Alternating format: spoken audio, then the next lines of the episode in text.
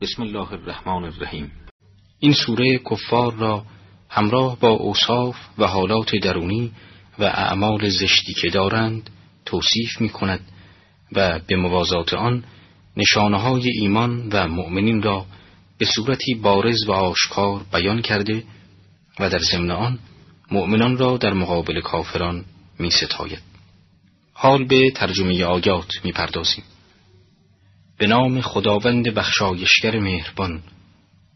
آن کسانی که کفر ورزیدند و از مسیر الهی منحرف شدند اعمالشان نیز تباه گشته است.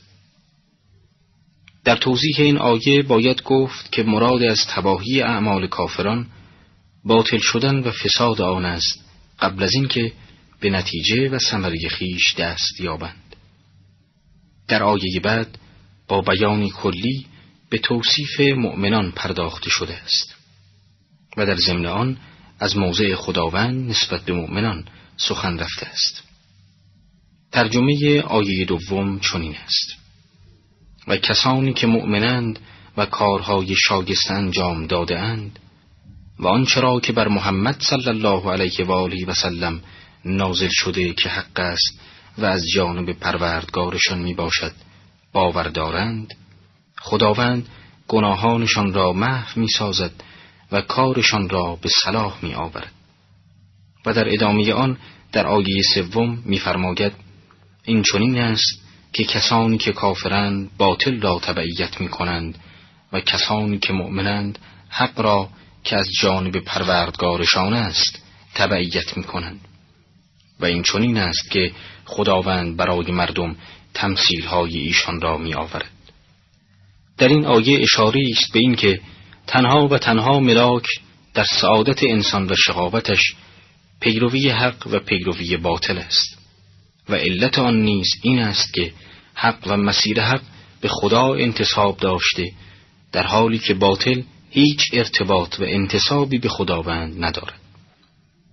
در ادامه این آیه در آیه چهارم می‌فرماید پس در مقام مواجهه و برخورد با کافران گردنهایشان را قطع کنید و هنگامی که تعداد کشته های آن رو به فزونی نهاد بندهای اسارت را بر آنان محکم کنید و پس از آن یا بر آنان منت نهاده و آزادشان سازید یا فدیه بگیرید تا اینکه حالت جنگ از میان شما برخیزد. اگر خداوند می‌خواست می‌توانست که از کافران انتقام بگیرد. ولی او این چنین نکرد تا شما را با هم بیازماید و کسانی که در راه خدا کشته می‌شوند هرگز اعمالشان تباه نخواهد شد. این آیه در واقع نتیجه گیری از سه آیه قبل است. چرا که مؤمنان اهل حق بایستی کافران عهد باطل را که به محاربه برخواستند مقتول سازند یا آنها را به تسلط و اسارت خود گیرند تا حق که هدف مؤمنان است زنده شود و زمین از لوس هر باطلی که مسیر کفر و کافر است پاک گردد. در ادامه این آیه در آیات پنجم و ششم می‌فرماید خداوند مؤمنان را هادی و راهنماست و کارهایشان را به اصلاح و نیکی مقرون می سازد و آنها را به بهشتی که به ایشان شناسانیده است وارد می سازد. در رابطه با این آیات می توان گفت که احتمالا مراد از شناسانیدن بهشت به وسیله بشارت در هنگام قبض روح می باشد.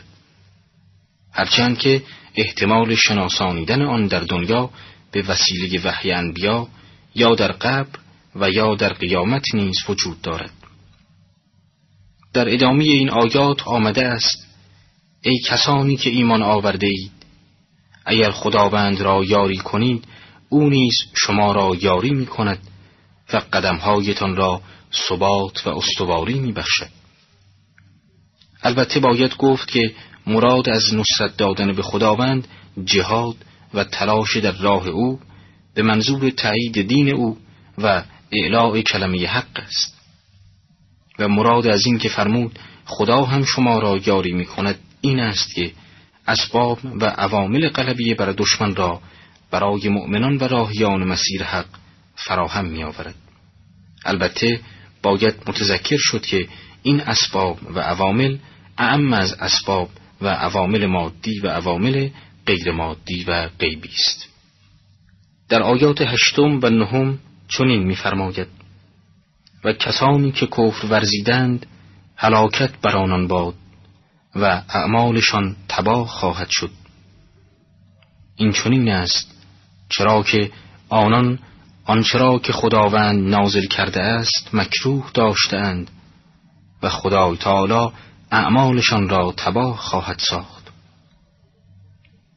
البته باید گفت که مراد از ما انزل الله قرآن کریم و شرایع و احکامی است که خدای تعالی بر پیامبرش نازل و خلق را معمور به اطاعت و انقیاد از آن کرده است. در حالی که کفار نسبت به آن کراهت و نفرت داشته و از پیروی آن سر باز زدند. در آیات دهم و یازدهم خداوند کافران را به عبرت گرفتن از سرنوشت و سرانجام کافران قبل از خود فرا می‌خواند. گویی که ناموس و سنت جاریه نابودی کافران برای همیشه به صورتی جاودانی استمرار خواهد داشت. آیه میفرماید چرا در زمین تفحص و جستجو نمی کنند تا بنگرند عاقبت کسان پیش از ایشان چسان بود که خدا هلاکشان کرد و کافران نیز نظیر این عاقبت را دارند؟ چرا که خداوند دوستار و پشتیبان مؤمنان است در حالی که کافران دوست و پشتیبانی ندارند. در این آیه خداوند بزرگ به بیان علت نابودی کافران و پیروزی و نجات و رستگاری مؤمنان پرداخته است و علت این امر را در داشتن دوستدار و پشتیبانی به نام خدا برای مؤمنان می‌داند در حالی که کافران دل به سراب یاورانی دروغین خوش کردند چرا که آنها در تصورات مبهم خیش میپندارند که تواقیت و سران کفر حامیان آنها در عرصه هستی می باشند. در حالی که این حمایت و ولایت خیالی بیش نیست چرا که تواقید بیش از هر چیز به خود و حاکمیت باطل خیش اندیشند و به همین دلیل است که خداوند میفرماید و ان الکافرین لا مولا لهم. در واقع کافران در نظام آفرینش تنها و بیگانه هستند. بیگانگان و تنهایانی آویخته بر بندهای موهوم نصرت تواغیت و گرفتار در منجلاب ظلمت و ظلم و تباهی. اما مؤمنان ولی و مولایی دارند که آنان را از عرصه تباه تاریکی ها به صحنه روشن نور میکشانند و این ولایت و مولویت هم از این جهت است که مدبر امور بندگان در سرات سعادت است و هم از آن جهت است که بندگان ناتوان خود را به اعمال صالح توانا می سازد و هم در معرکی تنازع و جدال بین حق و باطل به آنها یاری می رساند. این مولا نه مولایی پنداری است و نه مولایی گرفتار در ضعفها و نقصانهای درونی بلکه خدایی است رحیم و قادر دستگیرنده و توانا و خداوند در ادامه این آیه در آیه دوازدهم می‌فرماید خداوند کسانی را که ایمان آوردند و اعمال شاگست انجام دادند به بهشتی که نهرها در آن جاری است وارد می‌سازد. و کافران که همانند حیوانات می‌خورند و همانند آنان به لذت جویی می‌پردازند دوزخ جایگاه و معوایشان خواهد بود. در این آیه خداوند به بیان اثر ولایت خداوند بر مؤمنین پرداخته و در ضمن آن میفرماید که اقامت جاودانی کفار در دوزخ نتیجه قطعی و تخلف ناپذیر استنکاف از ولایت خدایی و غرق شدن در حولها و لذتهای تباه و تباهگر حیوانی است. چرا که آفرینش تفسیرگر جاودانی سنت عمل و عکس عمل می باشد. مزامین آیات پیشین بیاناتی چند در باب کفر و ایمان و نشانه ها و تجلیات دنیوی و اخروی هر کدام از آنها بود که در ضمن آن بیاناتی نیز پیرامون تفسیر و تحلیل نهایی کفر و ایمان وجود داشت. حال به ترجمه و توضیح پیرامون آیاتی که امروز تلاوت گردید می‌پردازیم. قرآن کریم در آیه سیزدهم میفرماید چه بسیار شهرهایی را که قدرتشان از شهری که تو را از آنجا بیرون کردن بیشتر بود ولی ما نابودشان ساختیم در حالی که بر این نابودی هیچ یاور و یاری رسانی نداشتند. در این آیه خداوند اهل مکه را که موجب مهاجرت پیامبر شدند تهدید و رسول خدا را تقویت و تایید می‌فرمایند. و در آیه چهاردهم می‌فرماید آیا کسی که با برهانی روشن از جانب خدای خیش قرین و همراه است همانند کسانی است که اعمال زشتشان برایشان زیبا جلوه کرده است و از هوسهای خود مطابقت می کنند؟ البته بایستی گفت که منظور از کسانی که با براهین روشن قرین و همراهند مؤمنان می باشند. چرا که مؤمنان برخلاف کافران که تابع و پیرو باطل و هواهای نفسانی خیش هستند تابع حق و حجت برهانی می باشند. و در آیه پانزدهم میفرماید وصف بهشتی را که به مؤمنان وعده داده شده است این گونه است که در آن نهرهایی از آبهای تغییر ناپذیر و نهرهایی از شیر که طعم آن تغییر نمییابد و نهرهایی از شراب که مایه لذت نوشندگان است و نهرهایی از اصل مصفا وجود دارد و برای آنان تمامی میوه ها همراه با مغفرت و آمرزش خدایشان وجود دارد.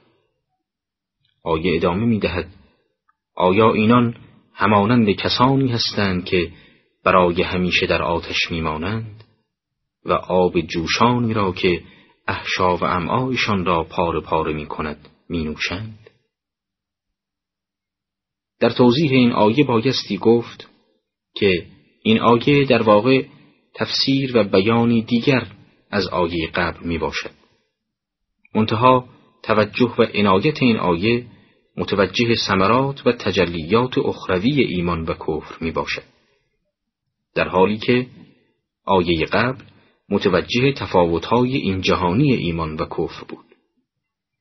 در آیه شانزدهم می‌خوانیم بعضی از آنان سخنان تو را شنیده و همین که از نزد تو بیرون می‌روند به کسانی که صاحب علمن می‌گویند او هم اکنون چه می‌گوید آیه ادامه می‌دهد اینان کسانی هستند که خداوند بر دلهایشان مهر نهاده و از هوسهای خود پیروی می‌کنند.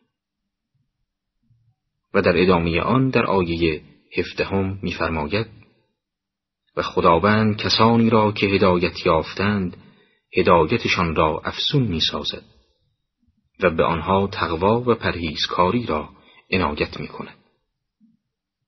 در توضیح بایستی گفت که مراد از فزونی هدایت بالا رفتن درجه ایمان است و مراد از تقوا مقابله در برابر پیروی از هواهاست که به صورت پرهیز از مهارم الهی و اجتناب از ارتکاب گناهان جلوه می کند. بنابراین فزونی هدایت مربوط به تصدیقات درونی و تقوا امری مربوط به ناحیه و عرصه عمل انسانی می باشد.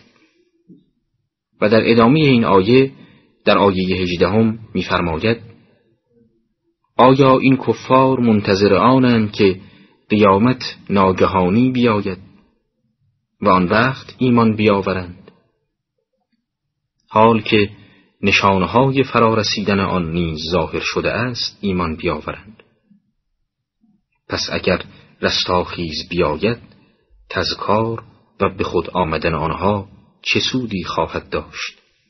در ادامه این آیه در آیه نوزدهم می‌فرماید بدان که خدایی جز خدای یگانه نیست پس برای گناه خیش و برای مردان و زنان مؤمن طلب مغفرت و آمرزش کن که خدای یکتا به انتقال و سکونت شما آگاه است.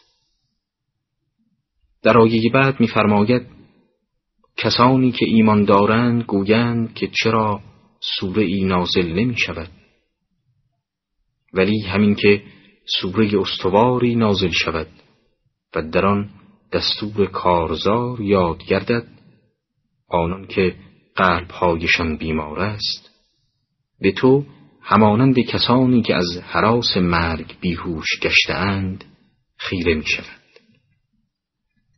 و باید هم چنین بنگرند البته در توضیح این آیه بایستی گفت که مراد از سوره استوار سوره است که بیانش روشن و بدون تشابه باشد و از جمله فعولا لهم باید همچنین بنگرند استفاده می شود که ارتباط تنگاتنگی بین بی ایمانی و ضعف در ایمان با ترس از مرگ وجود دارد. در ادامه این آیه در آیه 21 آمده است اطاعت و گفتاری خوب برای ایشان شایسته تر است. و چون فرمان خدا مقدر شود اگر خدا را تصدیق کنند برایشان بهتر است.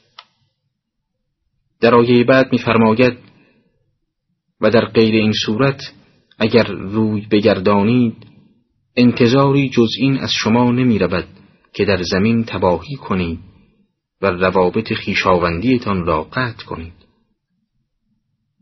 در آیه بعد آمده است اینان همان کسانند که خداوند لعنتشان کرده و کرکورشان ساخته است.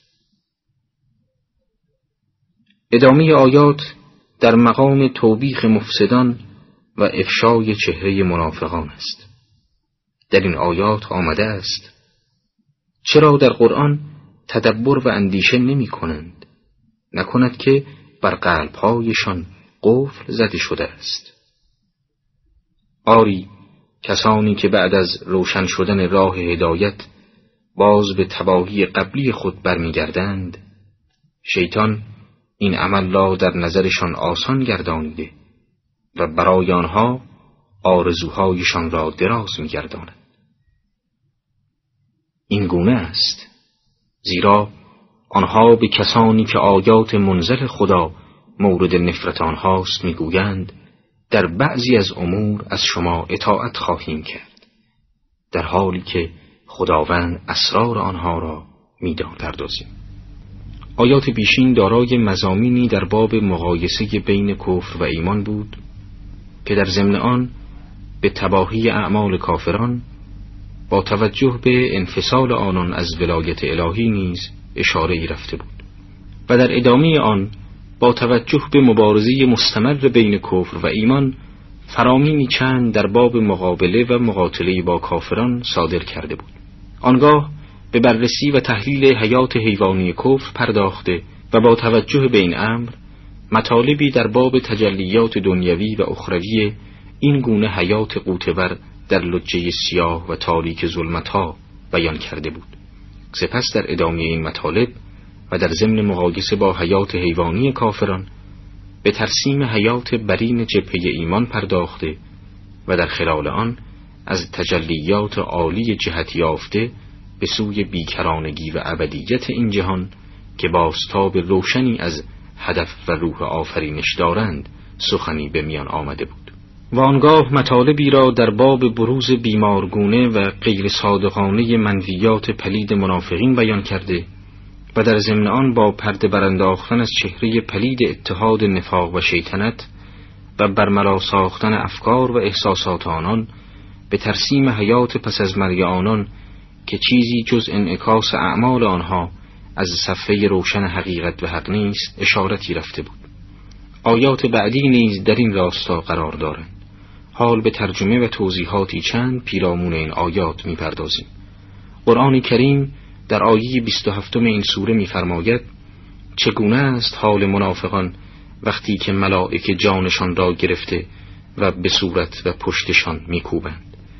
و در آیه 28 میفرماید چرا که آنها از چیزی که مایه غضب خدا بود پیروی کردند و رضایت او را نپسندیدند؟ پس خدا اعمالشان را به تباهی کشید. البته قابل ذکر است که مراد از سخط غضب و همچنین رضا نام دو صفت از صفات فعلی خداوند است که مراد از سخط عقاب و مراد از رضا ثواب اوست. و همچنین بایستی اضافه کرد که متعلق عقاب پیروی از هواهای نفسانی و تصویلات شیطانی و متعلق رضای او لجام زدن به آنها و عدم مطابعت از آنهاست. و در آیه 29 و سیوم آمده است آیا کسانی که در قلبهایشان مرضی هست پنداشتند که هرگز خداوند کینه های درونیشان را آشکار نخواهد کرد؟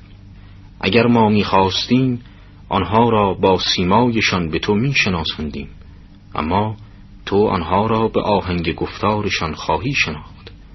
و خداوند به اعمال شما نیز آگاه است. قرآن در آیه سی و یکم میفرماید ما شما را می آزماییم تا مجاهدان و صابران شما را معلوم داریم و خبرهایتان را به آزمون و آزمایش بگذاریم. در توضیح این آیه می توان گفت که به راستی صفوف مجاهدان و صبر پیشگان با صفوف منافقان و ناشکیبایان در ابتلاعات و حوادث سخت و شکننده است که از هم تمایز می یابد. آری این ارواح و روانهای جهت یافته به سوی حیات برین مجاهدان است که در مواجهه و برخورد با موجهای شتابان و گذرای حوادث سر تسلیم و بندگی فرود نمی آورد و مستمرن رو به سوی ابدیت که شکوفاگر جوهره و سطوح عالی نهفته در نهاد انسانی است دارند. و دقیقا با این گونه جهتیابی است که در مجرای جریان سعادت و فلاح قرار گرفته و به ساحل آسایش بخش نیک بختی دست میازند در آیه سی و دوم می‌خوانیم آن کسانی که پس از روشن شدن راه هدایت بر ایشان کفر ورزیده و از راه خدا منحرف شده و با پیام بر دشمنی ورزیدند هرگز به خدا زیان نمی رسانند و به زودی اعمالشان بی نتیجه خواهد شد. در آیه بعد آمده است هان ای کسانی که ایمان آورده اید از خدا و رسول اطاعت کنید و اعمالتان را باطل نسازید.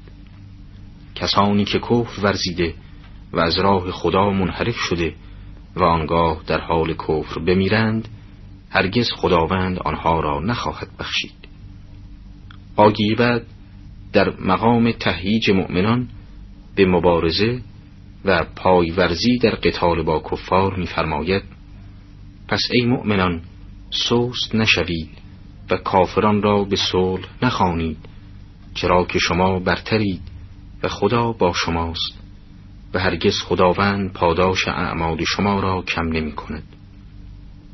در توضیح این آیه می توان گفت که طبیعت کفر طبیعت شکست، خزلان و فریب است. و طبیعت ایمان به لحاظ اتصالش به ولایت الهی طبیعت پیروزی و تفوق است. و از طرفی به علت اتحاد کفر با باطل و همسوری ایمان با حق تصور صلح و سازش بین کفر ایمان و باطل و حق تصوری باطل و مبهم خواهد بود. چگونه است صلح نور و ظلمت؟ در حالی که این دو در طبیعت و جهت با هم تفاوت و تناقض دارند که اثبات یکی نفی دیگری را در بر خواهد داشت. کفر و کافر تا آنجا که از سراب قدرت خود را اشباع شده میپندارد به ددمنشی و درند خویی خود ادامه می‌دهد اما همین که حقایق از پس پرده اوهام به خود فریبی ها رخ نشان دهد و طبیعت ضعف و شکست کفر تجلی یابد آوای جغد سای صلح و سازش سر داده و خزلان درونیشان را نمایان می سازند. آوای صلح کافران روشنگر فرو ریختن تمامی پایه های کاخهای انکبوتی جبهه باطل است. و دقیقا در همین حالت است که جبهه حق بایستی حملات برقسای خود را بر جبهه فرو ریخته و در حال هزیمت کفر تشدید کرده و جوانهای حرز کفر را از صحنه حیات بشریت مظلوم ریشکن سازد. در آیات سی و ششم و سی و هفتم آمده است. زندگی دنیا بازیچه و بیهوده است و اگر مؤمن باشید و پرهیز کاری کنید خداوند پاداشتان را به شما می دهد در حالی که اموالتان را نیز از شما نمی خواهد زیرا اگر اموالتان را بخواهد بخل بسیار میورزید و کینه های درونیتان به بیرون زبانه می کشد. در توضیح آیات مذکور می توان گفت که حیات آمیخته با جهتگیری های غیر الهی آنقدر حقیر است که طبع بازیگر کافران را ارضا کرده و تا حد یک وسیله بازی سقوط خواهد کرد. تا در پناه آن قفلتها و فراموشیهای پنهان حاکم بر ارواح اسیر چنین حیاتی عرصه مجال و ظهور یابد و آنقدر بیمایه و توهیست که تا سرحد پوچی و بیهودگی محض سقوط می کند به راستی که چه بیچارند انسانهای رشد نایافته ای که دل به چنین حیاتی بستند. انسانهای بیچاره و پوچ و بیهوده. یکی از جلوه های بارز این گرایش به حیاتی تباه و تباهگر علاقه و پیوند و عشق شدید به ثروت مال و دارایی است. در آیه سی و هشتم یعنی آخرین آیه این سوره مبارکه آمده است. آگاه باشید که شما به انفاق در راه خدا دعوت شده اید پس بعضی از شما بخل میورزند و هر که بخل کند درباره سود خیش بخل کرده است. چرا که خداوند بینیاز است و شما نیازمند و محتاج. و اگر از این دعوت روی بگردانید خداوند به جای شما گروهی دیگر را خواهد آورد که مانند شما نباشند.